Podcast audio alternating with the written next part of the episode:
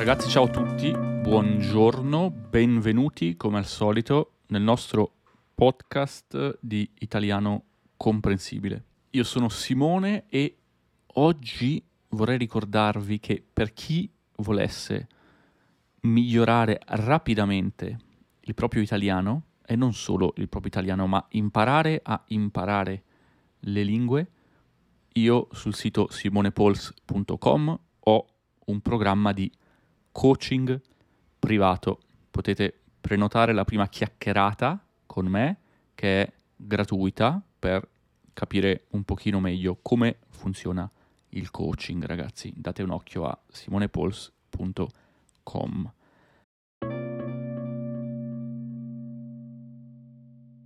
Il tema di oggi, ragazzi, è molto interessante. Allora, noi abbiamo parlato in uno degli ultimi episodi, circa un mesetto fa più o meno, credo, insieme a Fernando, che so che ci ascolta sempre. Ciao Fernando, spero tutto bene.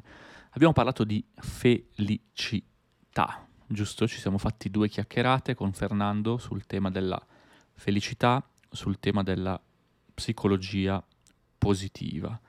E io ultimamente, sempre riguardo il tema della felicità, mi sono letto un paio di libri. In realtà mi sono letto esattamente due libri.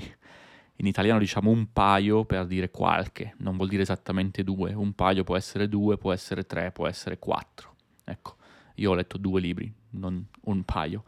Uno che si chiama The Art of Happiness, del Dalai Lama, e l'altro che si chiama The Book of Joy, del Dalai Lama, insieme ad altri due signori di cui onestamente non ricordo più il nome, ma ad ogni modo vi lascio come al solito nella descrizione di questo episodio i link ai libri, se siete curiosi di leggerli, se siete curiosi di approfondire un po' l'argomento di oggi.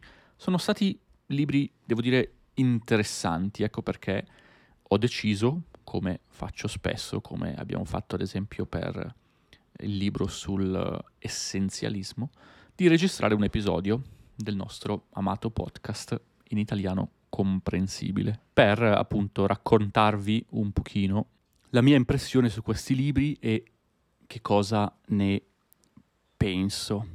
Il Dalai Lama riflette sul fatto che eventi esterni che possano renderci felici, ma anche eventi esterni che possano renderci tristi, poi in realtà dopo un certo periodo di tempo non sono più così importanti, ovvero a livello di felicità torniamo ad essere felici quanto eravamo prima. Questa si chiama adattamento, questo fenomeno si chiama adattamento edonico, no? Hedonic adaptation in inglese, ovvero non è così fondamentale quanto siamo felici o quanto abbiamo sofferto per un evento tragico. Le persone tendono a tornare a quella che è la loro baseline, no? In italiano potremmo dire al loro stato normale. Quindi anche se io oggi vincessi la lotteria, allora beh, magari per qualche giorno sarei super contento, euforico, però poi torno al mio stato normale, ok? Se oggi mi capitasse qualcosa di veramente tragico, ad esempio mi rubano la macchina, io non ho una macchina perché l'ho venduta a gennaio di quest'anno, ma se avessi una macchina e se mi rubassero la macchina sarei molto triste. Questa frase è un ottimo esempio di uso di congiuntivo e condizionale, no? Se avessi una macchina e se me la rubassero sarei triste, però questa tristezza durerebbe un po' e poi tornerei al mio stato normale, no? Ecco perché il Dalai Lama dice: noi non possiamo esserci, non possiamo affidarci ad eventi esterni, no? Per essere felici, cioè dovrei continuamente drogarmi di eventi wow, no? Per continuare a avere delle no, dei momenti di felicità che in realtà sono futili, no? Sono fugaci, legati a determinati eventi. Quindi bisogna tenere in mente questa cosa, cioè se noi, dice il Dalai Lama, vogliamo arrivare alla felicità, allora deve essere qualcosa che parte dall'introspezione, che parte da dentro, non può essere legata a eventi esterni. C'è anche un modo, in realtà io leggevo un po' di tempo fa un articolo online per cercare di evitare questo adattamento edonico, che secondo me è interessante, che è ad esempio quello di essere riconoscenti, no? Di ringraziare. Se ci capita una cosa nella vita, ad esempio, non lo so, ci promuovono al lavoro e otteniamo quella posizione che volevamo al lavoro e che tanto speravamo di ottenere, ecco, se la otteniamo, dopo magari un mese torniamo al nostro stato standard. Se invece noi tutti i giorni o una volta alla settimana ci ricordiamo di quanto questo sia importante e ringraziamo, quindi potremmo tenere un diario e scrivere come sono contento per questa promozione che ho ottenuto perché bla bla bla bla. Ecco, in questo modo noi andiamo un po' contro questo adattamento edonico, perché siamo più consapevoli di quanto in effetti una cosa buona abbia avuto un impatto positivo sulla nostra vita e di quanto ce l'abbia nel tempo. È importante, dice anche il Dalai Lama, essere compassionevoli, no? con le altre persone, cioè se qualcuno fa qualcosa di sbagliato o che noi riteniamo che sia sbagliato, ma non riusciamo a capire bene questa cosa, è bene mettersi nei panni dell'altro, dell'altra persona, no? Ovvero cercare di vedere un evento o il mondo con gli occhi e con i pensieri di quest'altra persona che ha fatto qualcosa che a noi è sembrato sbagliato o magari non giusto, non corretto. È importante, dice, anche essere compassionevoli verso noi stessi, no? Cioè se io oggi voglio studiare italiano per un mese, 2 ore al giorno, e non riesco a farlo, allora, cioè, tranquillo, ci sono tante cose che capitano nella vita di tutti, cerchiamo di essere un po' compassionevoli, di avere un po' di compassione nei nostri propri confronti, ci dice il Dalai Lama.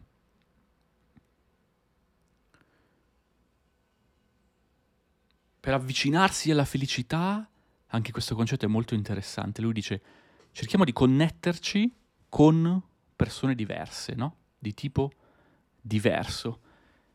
L'uomo è un animale sociale, no? Siamo degli animali sociali.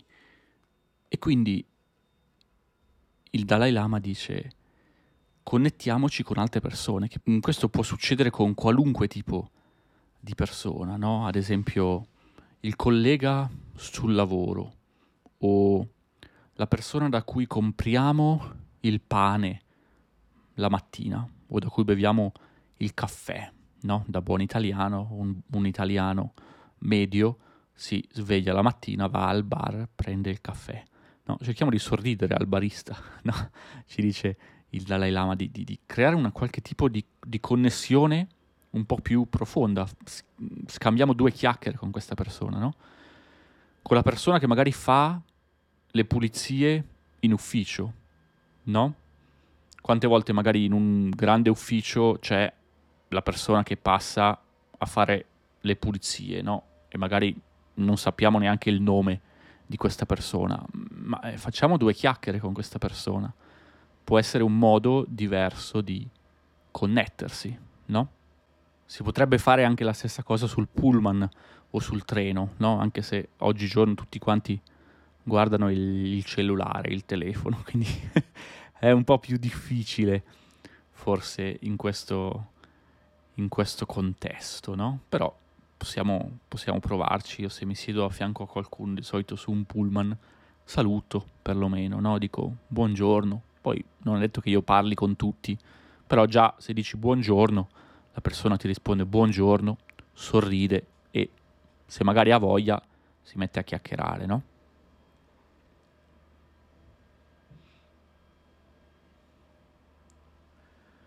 Il Dalai Lama poi parla del concetto di spiritualità, no? Essendo appunto il leader, essendo a capo del buddismo di fatto, no?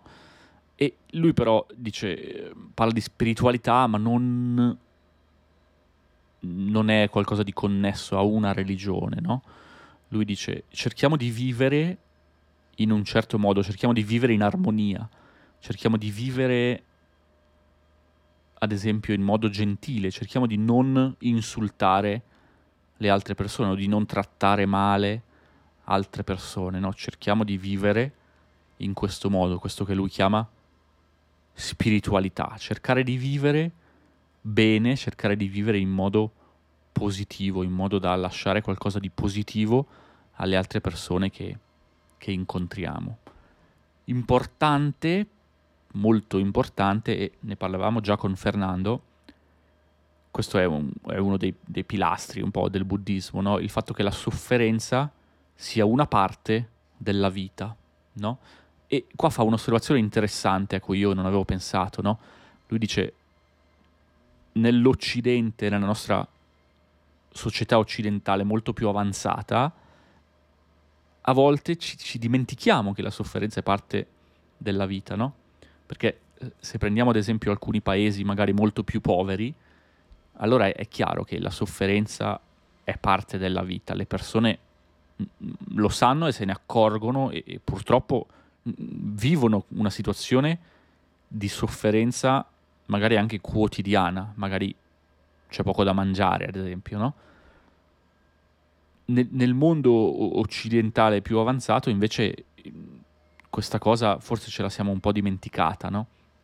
Quindi lui dice l'accettazione della sofferenza come parte della vita è il primo passo in realtà per vedere le cose come stanno e come sono realmente. È parte integrante della vita. Se non ci fosse la sofferenza non ci sarebbe neanche la felicità.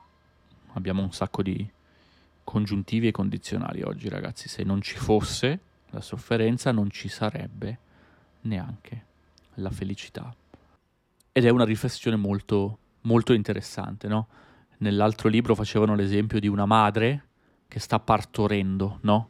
Quando una madre dà luce, noi diciamo, o mette al mondo il proprio figlio, la propria figlia, la madre sta soffrendo, ragazzi, sta soffrendo anche tanto, no? Però è felicissima di mettere al mondo un figlio, no? Quindi vedete come questo è l'esempio secondo me più brillante di come appunto la sofferenza è parte integrante e non ci sarebbe la felicità della nascita del figlio, no? Senza la sofferenza in questo caso. Quindi bisogna accettare la sofferenza come parte integrante della vita, praticare, lui dice, la pazienza e anche l'autocontrollo, no? Cioè non è che io posso impazzire ogni volta. E non è facile, no? Noi in italiano diciamo è più facile a dirsi che a farsi, no? Cioè è facile dirlo, mi dici Simone, certo, devo accettare la sofferenza, grazie, però poi quando lo metto in pratica come faccio? Ecco, bisognerebbe chiederlo al Dalai Lama, ragazzi, però questo è il concetto, no? L'accettazione è il primo step, il primo passo. Poi nel secondo libro, appunto The Book of Joy, il Dalai Lama parla di questi, li chiama 8 pilastri della gioia, no? Il primo, in inglese viene definito perspective, potremmo tradurlo come prospettiva, secondo me, io lo tradurrei così in italiano, ovvero tutto dipende dal modo in cui lo guardo e soprattutto tutto è passeggero, no? Nel libro viene fatto l'esempio di Viktor Frankl, no? Che è uno psicologo che era stato nei campi di concentrazione nazisti ed è sopravvissuto, no? E ha studiato molto la vita nei campi. Io tra l'altro vi consiglio tantissimo il suo libro, ragazzi, che ho letto un po' di tempo fa, perché è veramente bello. E lui dice: le persone che riuscivano a mettersi nell'ottica, nella prospettiva del fatto che, ok, questo è passeggero, questo finirà, ci sarà qualcosa dopo, allora riuscivano a sopravvivere. Le persone che non riuscivano a mettersi nella giusta prospettiva, allora morivano, perché erano troppo stanche, era impossibile sopravvivere, no? Quindi quanto la prospettiva, o con termini magari più moderni potremmo parlare di mindset, ogni tanto sia fondamentale nel modo in cui affrontiamo la vita e affrontiamo le giornate in generale. Umiltà, ragazzi. Il Dalai Lama ci dice che per essere felici dobbiamo essere umili. In generale dice: se pensi di essere il migliore in qualcosa non sarai felice. Ottimo, va bene. Io secondo me ragazzi, voi che state ascoltando questo podcast siete già sulla buona strada, perché imparare una lingua o imparare qualcosa in generale ci rende umili, perché stiamo sempre imparando qualcosa. Sappiamo che non siamo perfetti, sappiamo che abbiamo molto da imparare ancora. E quindi siamo sempre studenti quasi, no? E approcciare la vita con umiltà diventa un po' più semplice se ci abituiamo all'umiltà attraverso lo studio, che può essere lo studio delle lingue, o dell'italiano in particolare, o di qualunque altra cosa. Mi sembra interessante che tra i pilastri della gioia ci metta il senso dell'umorismo, no? Attenzione, perché quello che in inglese viene chiamato humor, in italiano non si traduce come umore, ma come senso dell'umorismo. Perché l'umore è: oggi sono triste, oggi sono felice. Ok? È uno stato. Ma invece lui qui parla di senso dell'umorismo, che lui dice ci aiuta anche nelle situazioni difficili. Se c'è una situazione difficile, tosta, non semplice, e la prendiamo un po' con ironia, questo ci aiuta ovviamente a viverla meglio, ci aiuta anche ad accettarla, no? L'accettazione è il quarto pilastro per il Dalai Lama. Dice: non abbiamo controllo su tutto, no? Questo mi sembra che ne parlavamo anche nell'episodio su Marco Aurelio. Anche lui diceva: non ho controllo su tutto, cioè devo accettare che alcune cose non sono sotto il mio controllo. Io faccio del mio meglio, però non ho controllo su qualunque piccolo dettaglio di qualunque cosa, ed è ok così, e va bene così. Il pilastro numero 5 è la gratitudine, invece, ragazzi. Ne abbiamo già parlato prima, quindi essere riconoscenti aiuta molto. Non dare niente per scontato, potremmo dire anche, no? Anche le cose piccole, non lo so, oggi sono andato a comprare la frutta e ho mangiato una banana ed era buonissima, mi è piaciuta tantissimo la banana. Grazie alla fruttivendola o al fruttivendolo che mi ha venduto la banana, perché era davvero buona, era tanto che non mangiavo una banana così buona. In realtà non ho mangiato una banana oggi. Sono in Brasile e ho mangiato un avocado gigantesco, veramente enorme. In Europa non ho mai visto un avocado così grosso, quindi, che ho comprato al supermercato in realtà, quindi ringrazierò nel mio caso le persone del supermercato per avermi venduto un avocado così buono e così gustoso, e così interessante e così grande soprattutto. Saper perdonare, ragazzi, è il pilastro numero 6, questo è tosto, questo non è facile, no? Se qualcuno ci fa qualcosa di male, se qualcuno ci fa del male, lui dice dobbiamo saper perdonare. Questo ci vuole tanta pratica, secondo me, ragazzi. Cioè, se avete imparato a farlo, scrivetemi. Questo non è semplice, però è chiaro che ci aiuta a ci aiuta a vivere meglio, ovviamente, no? Perché non abbiamo questo senso di rimorso, no? Addosso, ah, tu questa volta, tu 17 anni fa, 5 mesi e 3 giorni hai fatto questa cosa, man, ah, sono ancora arrabbiato, no? Ci portiamo dietro un sacco di carico emozionale che non ci fa bene a lungo termine, no? Ovviamente, se non riusciamo a perdonare. Pilastro numero 7 è la compassione, ne abbiamo già parlato perché ne parlavano nell'altro libro, quindi non sto a perderci molto tempo. Il pilastro numero 8, che è l'ultimo, invece è quello di far felici gli altri. C'è un sacco di ricerca scientifica, ragazzi, di articoli, università che hanno fatto ricerca su questa cosa, psicologi, scienziati, che hanno visto che aiutare le altre persone, aiutare il prossimo, fare qualcosa per gli altri, ci aiuta ad essere più felici, ci aiuta a vivere meglio, ragazzi.